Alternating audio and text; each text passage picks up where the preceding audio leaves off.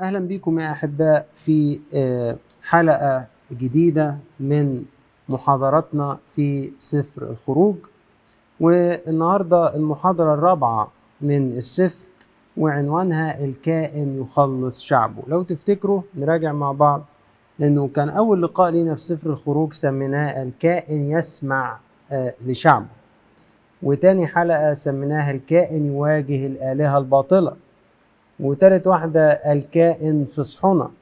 والنهاردة بنلاقي الحلقة الرابعة تحت عنوان الكائن يخلص شعبه، وفيها هنشوف ايه اللي حصل بعد ما الملاك المهلك عبر على بيوت المصريين وقتل كل بكر، من اول بكر فرعون الجالس على العرش لحد بكر العبدة او الخادمة اللي جالسة عند الرحى، وبكر كل بهيمة. الحقيقة كانت ليلة عصيبة جدا ورهيبة جدا من الدينونة، ولكن في نفس هذه الليلة كانت ليلة نجاة لشعب الله بسبب دم خروف الفصح.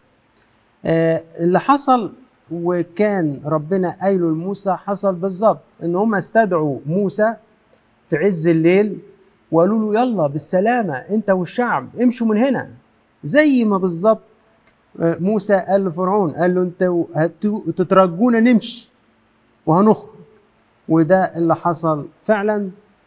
واطلقوا الشعب مش بمزاجهم طبعا، ربنا انتزع شعبه انتزاعا رغم انف فرعون والهته وكل معاونيه. نشوف بقى حاجه غريبه، انه لو شفت انت اي خريطه لحدث الخروج، وانا هحط لك خريطه على الشاشه للحدث، هتلاقي ان هم كانوا في شرق الدلتا، وهنتناقش بعد كده. النهارده هنعبر عبور سريع، وفي المقدمه بتاع سفر الخروج هنشوف الدراسات بتقول فين المك... النقطه اللي عبروا فيها، لكن بالمهم انهم اتجهوا ناحيه خليج السويس شرقا، وبنلاقيهم انه دخلوا في صحراء سيناء، في حين ان كان في طريق على ساحل البحر المتوسط، طريق دايركت لكنعان، كان هيبقى قصير جدا وسريع جدا، لكن ربنا ما أردش ان شعبه ياخد هذا الطريق المباشر، وهنشوف هو ليه ربنا ما سمحش بكده، وسابهم يتحركوا لحد ما اتزنقوا في حته بقوا بين المطرقه بتاعه فرعون والسنديان بتاع ميه البحر الاحمر، وكأن ايه كل ما يلاقوها فرجت يفاجئوا بصدمة جديدة، وكل ما فرعون يفقد الأمل يلاقي له أمل جديد، وفي كل مرة تكون النتيجة مزيد من المجد لربنا والإهانة لآلهة المصريين الكاذبة. طلع معايا سفر الخروج أصحاح ثلاثة عشر والآيات من واحد لستاشر ونقرأ ونركز مع بعض. بنلاقي كده جزء اعتراضي بيكلمنا عن بمناسبة الخروج واللي حصل، عن شريعتين ها يرافقوا شعب الله طيلة حياته، شريعة تقديس الأبكار وعيد الفطير. فعشان كده هم جايين معترضين الحدث، يعني بين الضربة بتاعة الأبكار والخروج وبين تكملة اللي حصل بعد ما خرجوا. وكلم رب موسى قائلا قدس لي كل بكر كل فاتح رحم من بني إسرائيل من الناس ومن البهائم إنه لي. يعني يا موسى أنا جايب لكم امتياز، إيه الامتياز ده يا رب؟ كل بكر خلوه لي يبقى بتاعي. يا رب احنا ما نستاهلش، احنا ولا حاجة، احنا نبقى بتوعك انت؟ اه أنا يا موسى عايز اقتني ليا الشعب كله، بس انا هاخد حاجه رمزيه كده تعبر عن ان انتوا بتوعي. اديني كل بكر يا موسى، مش انا افتديت الابكار بتاعتكم؟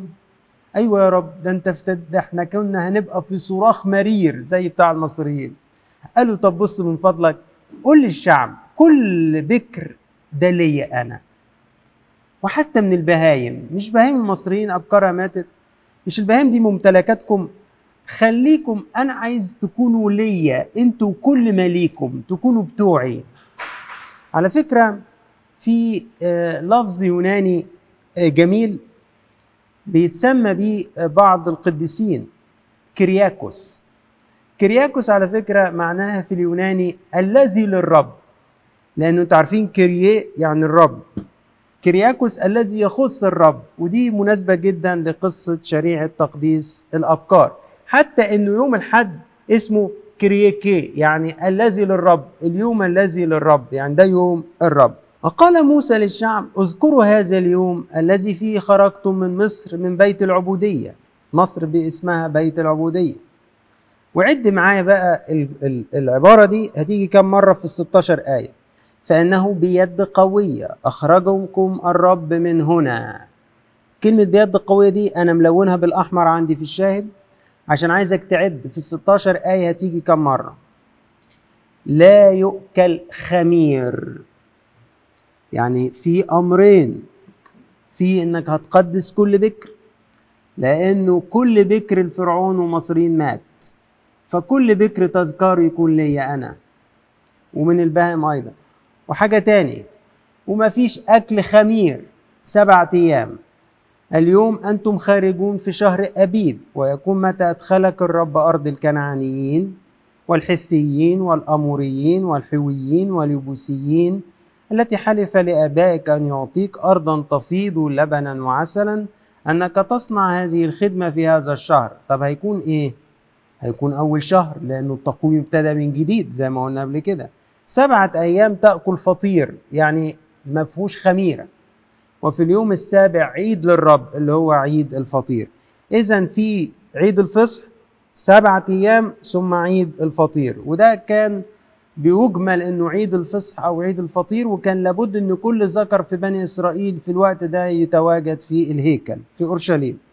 فطير يؤكل السبعه ايام ولا يرى عندك مختمر، لانه قلنا الخميره رمز للشر، واللي اكل الفصح لا يصح انه يمزج بين الفصح وبين الشر، بين الافخارستيه وبين الشر. ولا يرى عندك خمير في جميع تخومك. تسليم الإيمان بقى بيقوله: وتخبر ابنك في ذلك اليوم.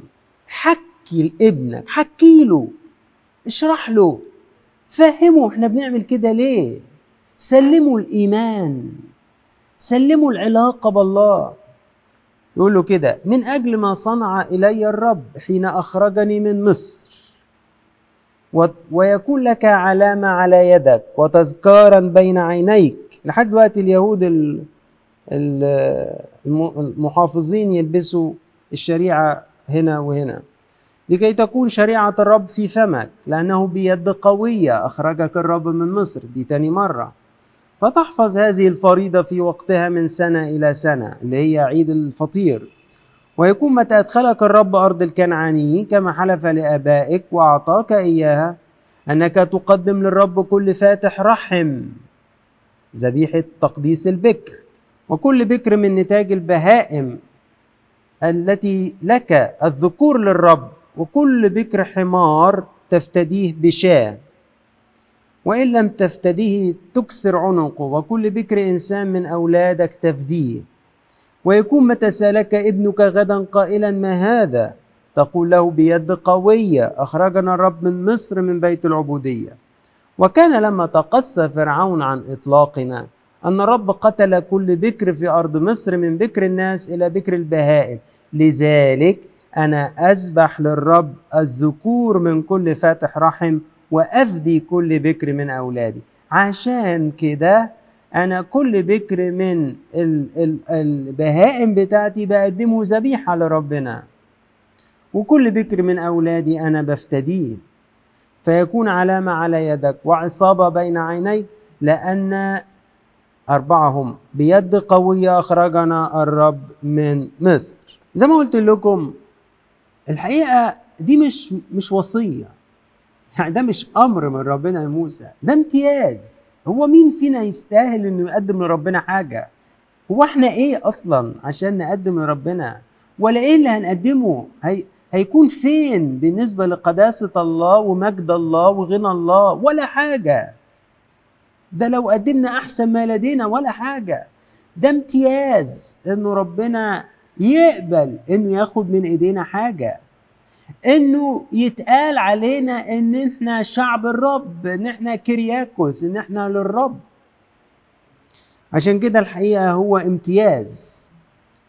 ال ال ال الشريعه دي القت بظلالها على العهد الجديد. قديس بولس الرسول في كورنثوس الثانيه خمسة خمستاشر يقول: كي يعيش الاحياء فيما بعد لا لانفسهم بل للذي مات من اجلهم وقام. مش الابكار دول كانوا يموتوا خلاص يبقوا بتوعي. كي يعيش الاحياء فيما بعد لا لانفسهم بل للذي مات من اجلهم وقام. شريعه الابكار بتيجي بتتشرح في سفر الخروج، سفر اللاويين، في سفر العدد، في سفر التثنيه. فهي شريعه مهمه، بس باقي ان اقول لك انه ربنا برضو بياخد بكرات الثمار. باقي ان اقول لك انه شعب الله هيفتدي ابكاره، لكن هيعطي سبط كامل لربنا عوض عن ان ربنا ياخد البكر يخدمه في كل سبط في كل عيله. قال انا هاخد سبط على بعضيه اللي هو سبط لاوي. في نقطه هنا مهمه جدا، وهي نقطه مرتبطه بالمسيح. المسيح طبعا هو بكر كل خليقه، ما ننساش دي، وهو البكر من الاموات، وهو البكر بين اخوه كثيرين. اذا واحنا بنتكلم عن شريعه تقديس البكر لابد انه الكلمه دي ترن في وداننا. هو مين البكر ده؟ البكر ده هو المسيح، بكر كل خليقه، ده هو بكر من الاموات، ده هو البكر بين اخوه كثيرين. فالله الاب بيطلب ابكارنا احنا عشان يقتنيها، وهو مزمع انه يهبنا بكره هو عشان نقتنيه ويصير لنا من قبل الاب برا وحكمه وقداسه وفداء، زي ما بيقول الانجيل. يعني الله الاب بيقول ادوني الابكار بتاعتكم تكون ليا، وهو ناوي يدينا بكره هو يكون لينا عشان احنا نقتنيه. ولو اقتنينا ابنه البكر في داخلنا واتحدنا بيه هنصير نحن كنيسة أبكار، نحسب كلنا أبكار، نبقى كلنا بتوع ربنا، كلنا أبكار، مش في واحد بكر والتاني مش بكر. لا، لو اقتنينا المسيح البكر في داخلنا واتحدنا بيه نصبح كلنا أبكار، وينطبق علينا اللي جه في عبرانيين اتناشر تلاتة وعشرين كنيسة أبكار. يعني مش في بعض الناس أبكار والباقي مش أبكار، زي ما تقول فلان ده البكر يعني ايه، يعني هو اول اخواته، لا، ده بي كلنا بقينا ابكار وكلنا بقينا للرب. ارجع واقول لكم، قلت لكم عدوا معايا بيد قويه اربع مرات في ال ستاشر ايه اللي فاتوا. عشان كده خد بالك مش اعتباطا بتتكرر، لانه اللي يدرس التاريخ الفرعوني والحضاره الفرعونيه يكتشف ان اللقب اللي كان بيلقب بيه فرعون السيد ذو الذراع الرفيعة أو الذراع القوية، ده كان لقب للفرعون بتاع مصر. طب وإيه الأخبار؟ ده على فكرة اسمها نبخو بيش، نبخو بيش يعني السيد ذو الذراع القوية. لو تفتكروا الحلقة الثانية من سفر الخروج قلنا الكائن يواجه الآلهة الباطلة. عرفنا بقى مين هو ذو اليد القوية بحق وحقيقي، مش أي كلام. طلع إن الرب الكائن يهوه هو ذو اليد القوية، مش فرعون ومش آلهته. قديس كيرلس يقول لأن ربنا يسوع المسيح أظهر نفسه لنا أنه قوة الله وذراعه ذات السلطة، أي التي لها القوة والسيادة. ناخد نقطة تانية، هنكمل من الآية سبعتاشر للآية اتنين وعشرين، ودي بتكلمنا بقى، بيرجع تاني يورينا السكة اللي خرجوا منها والطريقة بقى اللي ربنا هيقود بيها الشعب. نقرأ مع بعض: وكان لما أطلق فرعون الشعب أن الله لم يهدهم في طريق أرض الفلسطينيين مع أنها قريبة. شوف قريبة، يعني لو طلعوا لساحل البحر المتوسط ومشوا بمحاذاة البحر هيلاقوا روحهم في فلسطين في وقت قليل جدا. طب ليه يا رب؟ هنشوف السبب. لأن الله قال لئلا يندم الشعب إذا رأوا حربا ويرجعوا إلى مصر. هيوصلوا بسرعة، هيصطدموا مع الكنعانيين، هيلا يقول لك إيه، من الدار للنار. يعني ده شعب لسه بيقول يا هادي، لسه خارج من قبضة فرعون والعبودية بتاعته، لا بيواجه شعوب بهذا الشكل متمرسة في القتال و و و يخاف ويقول لك طب ارجع. فأدار الله الشعب في طريق برية بحر سوف. بحر سوف دي كتر فيها الكلام، وبعضكم يعلم هذا إنها بتترجم في السبعينية البحر الأحمر، وبعض علماء اللغة في العصر الحديث يقول لك بحر القصب، اللي هي البحيرات المرة المالحة اللي منتشرة ما بين أعلى نقطة في خليج السويس لحد ما توصل للبحر المتوسط، في سلسلة من البحيرات المرة. بعض الدراسات التاريخية بتقول إن الخروج كان يا إما أعلى نقطة في خليج السويس، يا إما في هذه البحيرات المالحة اللي كان بينمو فيها القصب، عشان كده اسمها بحر سوف أو بحر القصب، أو بتقليد الكنيسة، خلينا نمشي على تقليد الكنيسة، البحر الأحمر. وصعد بنو إسرائيل متجهزين من أرض مصر، متجهزين يعني بسلاح، بس سلاح أي كلام، يعني زي اللي معاه سكينة وراح يحارب بدبابة. فطبعا ولا حاجة بالنسبة للأسلحة بتاعت شعوب كنعان. لكن الترجمة السبعينية ما تقولش متجهزين، تقول لك خرجوا في الجيل الخامس. وهنا زي ما قلنا أنه بنلاقي بعض الاختلافات بين النص العبري المازوري وبين الترجمة السبعينية، لما بنحطهم جنب بعض بنفهم أكتر.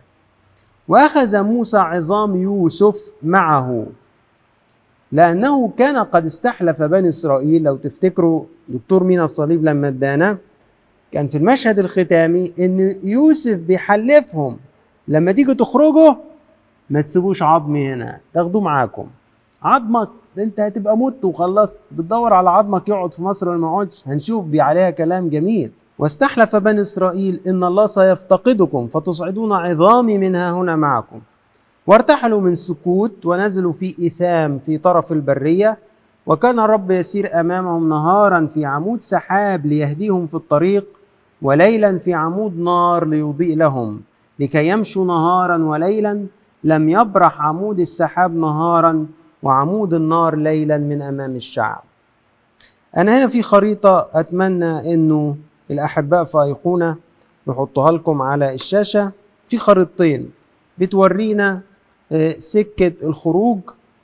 هم كانوا في شرق الدلتا، المنطقة بتاعت جوشن أو جاسان، وبيتحركوا ناحية سكوت وناحية إيثام. إيثام دي بين البحيرات، يعني هم في حتة بر، يعني يخطوا لقدام شوية يلاقوا روحهم في برية سينا. اللي يحصل إن ربنا يقول له لا لا لا ارجع عند مجدل.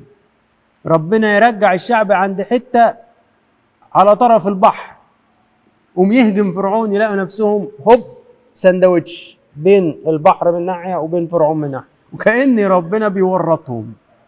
ده اللي فهمه فرعون، قال لك ده شكلهم أغضبوا الرب بتاعهم فالرب باعهم، فعشان كده اتلخبطوا وما كملوش لقدام ناحية البرية، راحوا رجعوا ونزلوا تاني لزقوا روحهم وزنقوا روحهم قدام البحر. ده اللي فهمه فرعون، واللي ممكن الشعب في ضعفه وشكه يفهمه. برضو الخريطة التانية بتبين أكتر، وأنا مكبر لكم الحتة بتاعت مجدل وفم الحيروث وإيثام، عشان بيبان إنه هما لما عنده إيثام كان ممكن يخطوا لقدام خطوة يلاقوا روحهم في سينا. لا ده رجعهم تاني ونزلهم في حتة بحيث يبقوا مزنوقين بين البحر وبين فرعون. كمان نلاحظ إن ربنا بيغير الاستراتيجية بتاعته تاني في إيه بقى؟ طول الوقت ده الشعب ما شافش حاجة من ربنا، لا شاف العليقة، مش ما شافش يعني الآيات دي كلها ما شافهاش، أقصد ربنا مش بيتعامل مع الشعب مباشرة، مش مش الشعب اللي شاف العليقة، موسى هو اللي شاف العليقة. الآيات كان بيصنعها موسى بعصا الله وهارون. هنا نلاقي فجأة ربنا قرر إنه يبين أثر ليه يبقى الشعب كله شايفه، وهو عمود السحاب وعمود النار. ليه طيب يا رب؟ قال كفاية كده، أنا عايزهم يشوفوا إن أنا فعلا موجود معاهم عشان ما يتشككوش في السكة، لأنه هم هيتصدموا صدمة العمر لما فرعون هيهجم عليهم ويلاقوا نفسهم سندوتش بين البحر وبين فرعون، فيفتكروا إنه ما, ما يفتكروش انهم تاهوا او ان السكه غلط، لا لا لا انا معاهم. ادي عمود السحاب وادي عمود النار.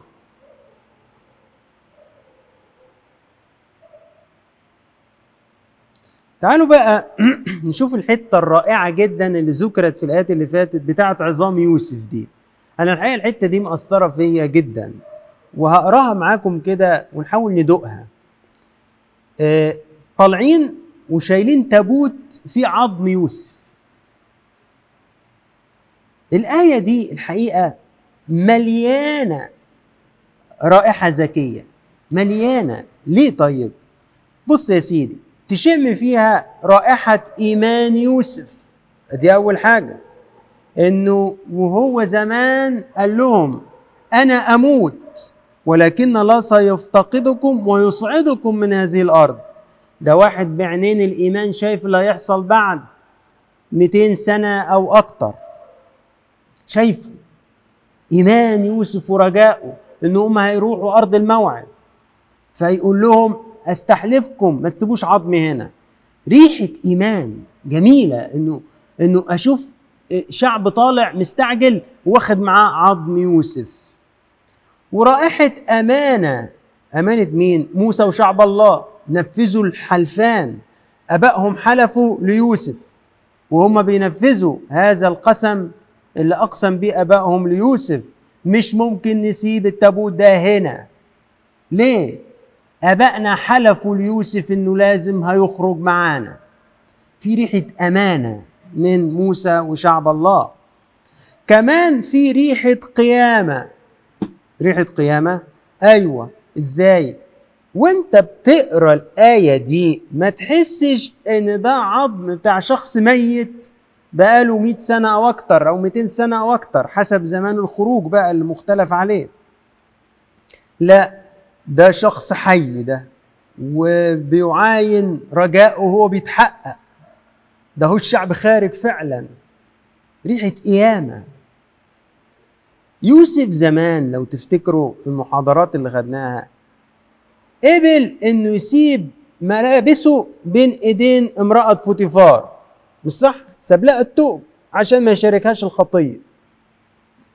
بنفس المنطق رافض يسيب عظامه تدفن في ارض ليس الرب هو الهها، ويرقد بين اموات بيحميهم آلهة كاذبة زي أنوبيس وأوزيريس. يعني اللي منكم رجع وشاف المحاضرات اللي فاتت وقرا، كنت كاتب لكم في الملزمة خلفية كده، فكان أنوبيس ده اللي هو وشه زي الذئب ده أو ابن آوي، ده كانوا بيعتبروه هو اللي بيحمي جثث الموتى، وأوزيريس اللي بيبعث فيهم الحياة. يوسف رافض إن عظمه يفضل في بلد مش الرب إلهها. الرب مش هو الإله بتاع الأرض دي، والأموات بتوعها بيرقضوا في حماية أنوبيس وأوزوريس. أنا رافض أكون وسطيهم.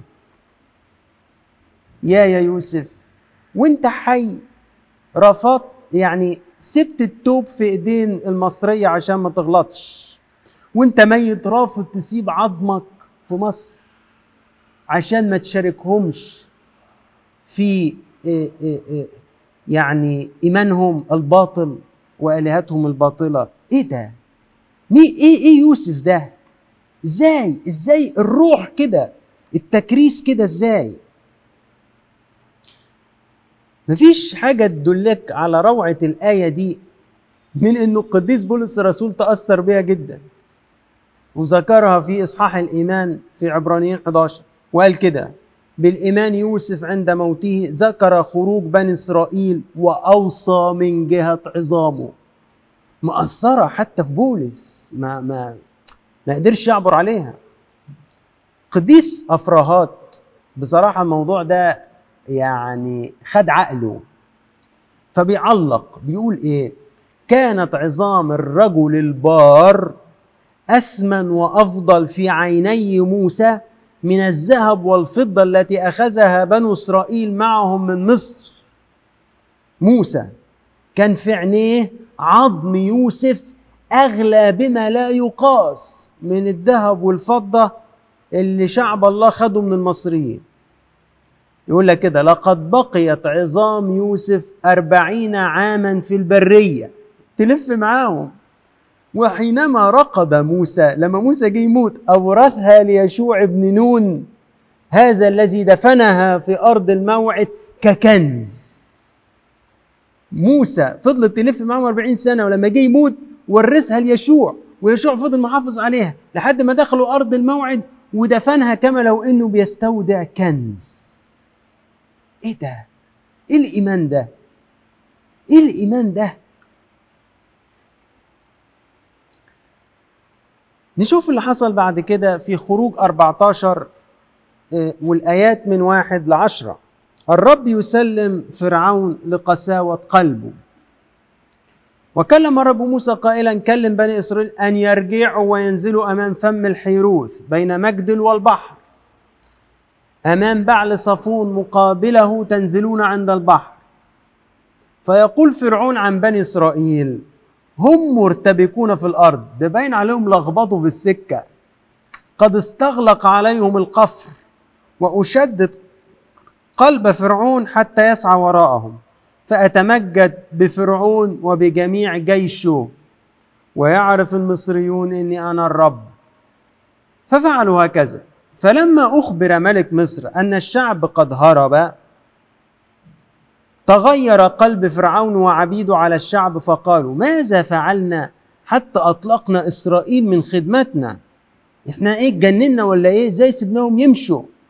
فشد مركبته وأخذ قومه معه، وأخذ ستمائة مركبة منتخبة وسائر مركبات مصر وجنودا مركبية على جميعها.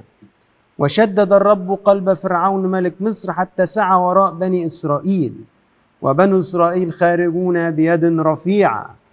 فسعى المصريون وراءهم وأدركوهم، جميع خيل مركبات فرعون وفرسانه وجيشه، هم نازلون عند البحر عند فم الحيروز. فلما اقترب فرعون والجيش، عارفين انتوا لما يبقى أعداد غفيرة من جيوش وحصنة ومركبات تهيل تراب كده، فشعب إسرائيل نزل عند البحر ويبص شايف عاصفة ترابية جاية، أتاريها مش عاصفة ترابية، صدموا، أتاري فرعون تاني جاي هو والجيش بتاعه.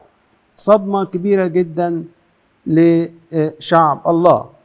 فالحقيقة هم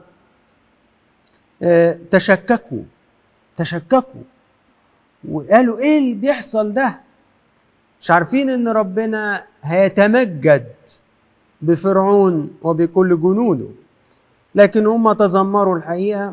في خروج أربعة عشر من عشرة أربعة عشر يقول لك: ففزعوا جدا، وصرخ بنو إسرائيل للرب وقالوا لموسى: هل لأنه ليست قبور في مصر أخذتنا لنموت في البرية؟ يعني هي من قلة، هي مصر ما فيش أكتر من المقابر فيها، الحضارة الفرعونية بتاعتنا يوه كل حاجة مقابر مقابر، هو من قلة المقابر في مصر جاي تموتنا في البرية؟ ماذا أصعدت صنعت بنا حتى أخرجتنا من مصر؟ التذمر بدري خالص، ده ده ده, ده لسه المعجزات ما نشفتش. خير لنا أن نخدم المصريين من أن نموت في البرية. موسى بقى كان شديد، فقال موسى للشعب: لا تخافوا، قفوا وانظروا خلاص الرب الذي يصنعه لكم اليوم، فإنه كما رأيتم المصريين اليوم لا تعودون ترونهم أيضا إلى الأبد. وقال الآية اللي كلنا بنحبها: الرب يقاتل عنكم وأنتم تصمتون. فرعون أكيد أكيد توقع انتصار ساحق وسهل جدا. ليه؟ شعب اتزنق، وشعب سوريا يعني غير مسلح، وده جاي بجيش فيه ستمائة مركبة، والشعب مزنوق بين البحر، هينزلوا في البحر هيغرقوا، هيقعدوا يا إما هيستسلموا ويرجعوا عبيد يا إما هيموتوا. ففرعون متوقع انتصار سهل جدا، ولكن الحقيقة نفوجئ إنه الرب يتمجد بفرعون وبكل آلهته الكاذبة، ويعرفوا إنه هو الرب بس بعد فوات الأوان. بعد ما يغرقوا في مياه البحر. عشان كده الحقيقة عايز أقول نصيحة، مفيش داعي نناطح السماء بكبرياء وعناد وتبجح، لأن مش هننجح. شوف شباب تستهويه كده طيارات الحادية، أو يؤخذ بنظريات علمية بيوجهها البعض لإنكار وجود الله، و... و... وتلاقي قلبه تكبر كده وبدأ سوري يعني يخبط في ربنا في السماء. مش ممكن تناطح السماء بكبرياء وعناد وتنجح.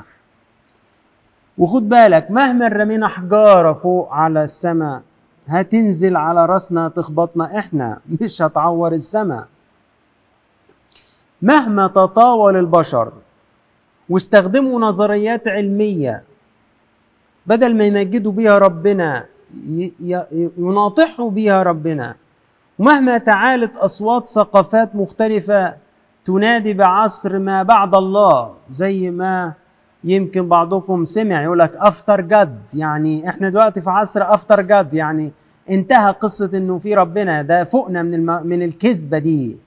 مهما تعالت هذه الأصوات وهذه الثقافات وعاندت مع ربنا، هتبقى عاملة زي فرعون، هيسيبها ربنا تتجبر لحد ما يتمجد أكتر من خلال عنادهم وكبريائهم. يا ريت محدش يستمر في السكة دي ويصر على رفض الله وتحدي ربنا، لأنه فرعون عرف إن هو الرب، بس للأسف عرف في توقيت متأخر جدا، بعد ما كان بيغرق هو وجيشه في البحر. فقال الرب لموسى، أنا في خروج أربعة عشر من خمسة عشر ل واحد وثلاثين، فقال الرب لموسى ما لك تصرخ إلي؟ قل لبني إسرائيل أن يرحلوا. تصرخ ليه يا موسى؟ مش معاك العصاية؟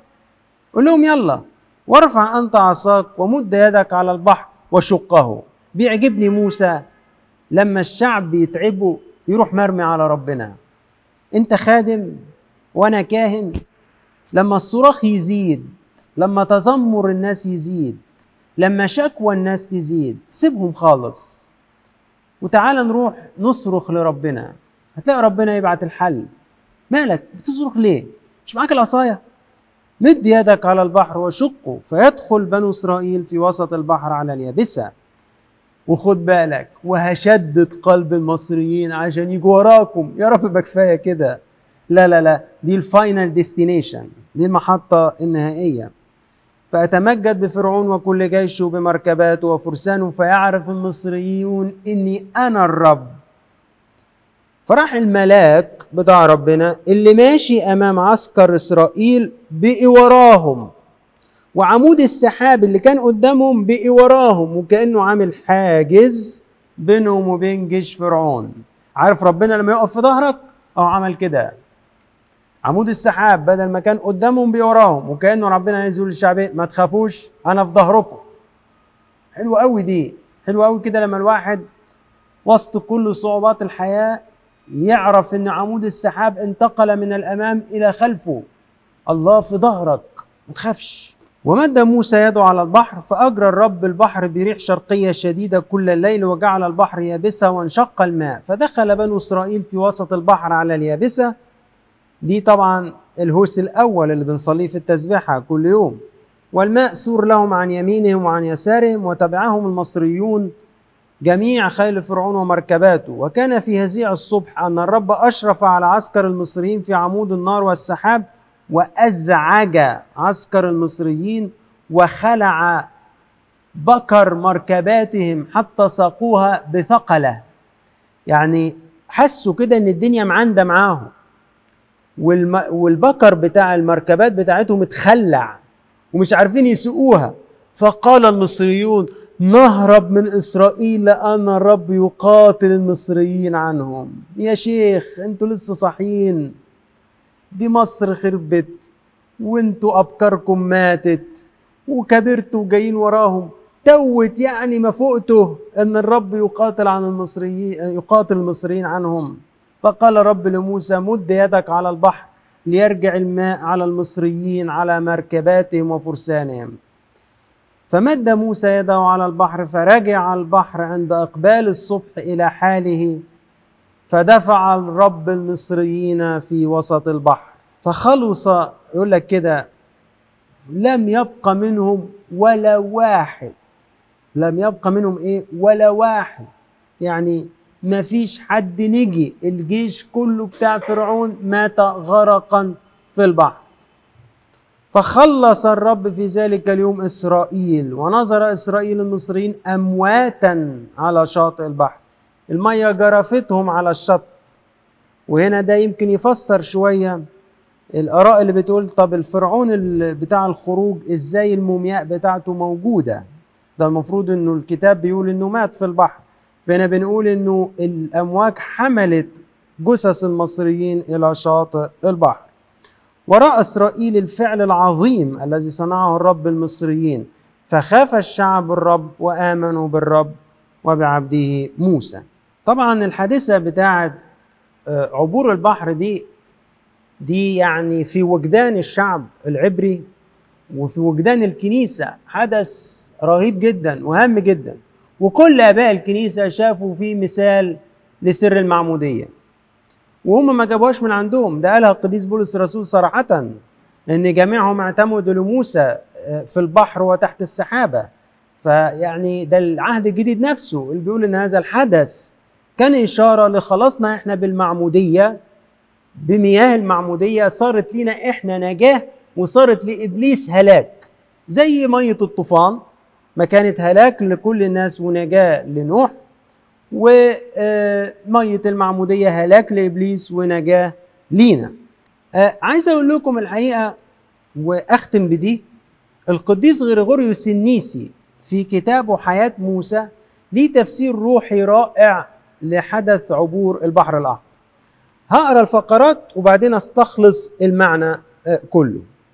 يقول لك كده: كل من يسمع هذا الأمر يدرك ما سر الماء الذي ننزل فيه مع جيش الأعداء كله ونخرج منه وحدنا، تاركين وراءنا جيش الأعداء تغمر المياه.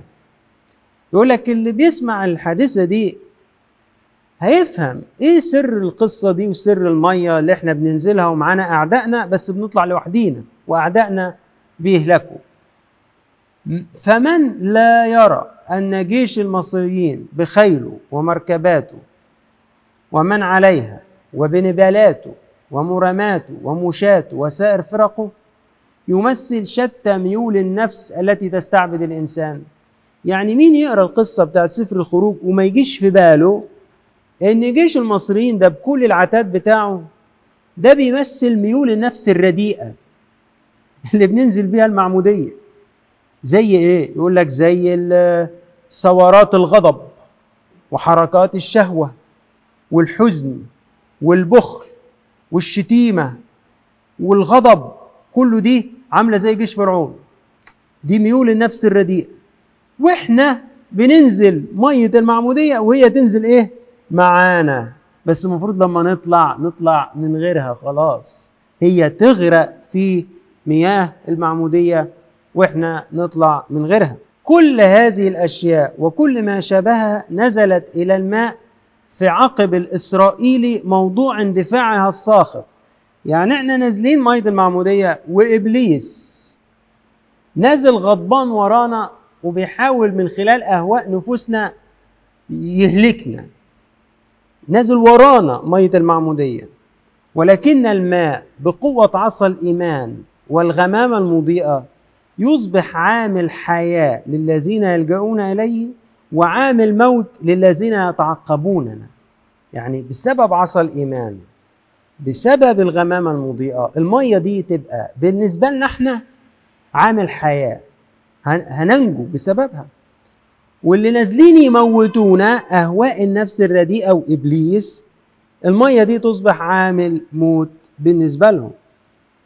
التاريخ يعلمنا إلى ذلك أنه يجب على الذين يعبرون الماء وينجون من الغرق أن لا يحملوا معهم أي شيء من جيش العدو. اوعى تاخد حاجة من جيش العدو، سيب كل الحاجات دي تغرق وتموت، تطلع من المية من غير ولا حاجة من دي. فالذين لا يزال العدو معهم عند خروجهم من الماء سيظل عبيده. يعني اللي هينزل المية المعمودية ويطلع بأهوائه القديمة هيفضل عبد مش هيتحرر. وهو يقول كده: ألم يحتفظوا بالطاغية معهم حيا عوضا عن يغرقوه في الهاوية؟ مين هو الطاغية يا عم؟ احتفظوا بالغضب، هو الغضب ده مش طاغية؟ الشهوات الرديئة دي مش طاغية؟ لما هو ينزل مية المعمودية ويطلع ومبقي معاه غضبه ومبقي معاه بخله ومبقي معاه طمعه ومبقي معاه شهوة جسده، كأنه طالع بأسياده معاه عشان يستعبدوه مرة تانية من جديد. ويكمل ويقول: فالمعنى هو أن جميع الذين يمرون بماء المعمودية السري يجب عليهم أن يميتوا في الماء جميع الرذائل التي تحاربهم.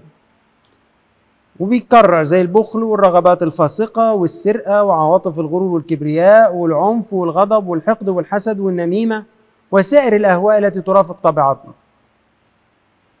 هكذا لابد هنا من دفن كل شخص مصري، يعني كل هوى من دول لازم يدفن في جرن الخلاص، والخروج وحيدا خاليا في الحياة من كل غريب. وهذا ما يشير إليه التاريخ عندما يقول إن في الماء نفسه يختلف مصير العدو والصديق. مية واحدة بس المصير هيكون مختلف، أحدهما يجد الحياة اللي هو الصديق، والآخر يجد الموت اللي هو العدو. ويقول حتى كده مؤثرة، يقول: كثيرون ممن تقبلوا سر المعمودية وهم يجهلون وصايا الشريعة يمزجون خمر الخطيئة القديم بحياتهم الجديدة، وحتى بعد عبور الماء يحملون معهم في أعماقهم الجيش المصري حيا.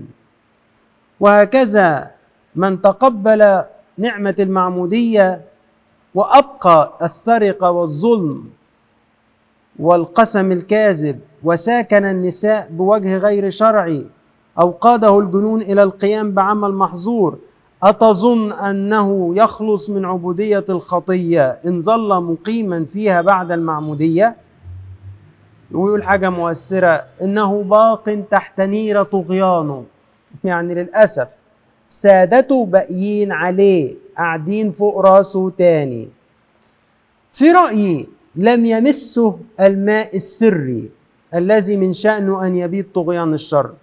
يعني بيقول حاجة غريبة، بيقول اللي ينزل يتعمد وبعد ما يطلع يتعمد يفضل محافظ على حياته القديمة والشر اللي عايش فيه.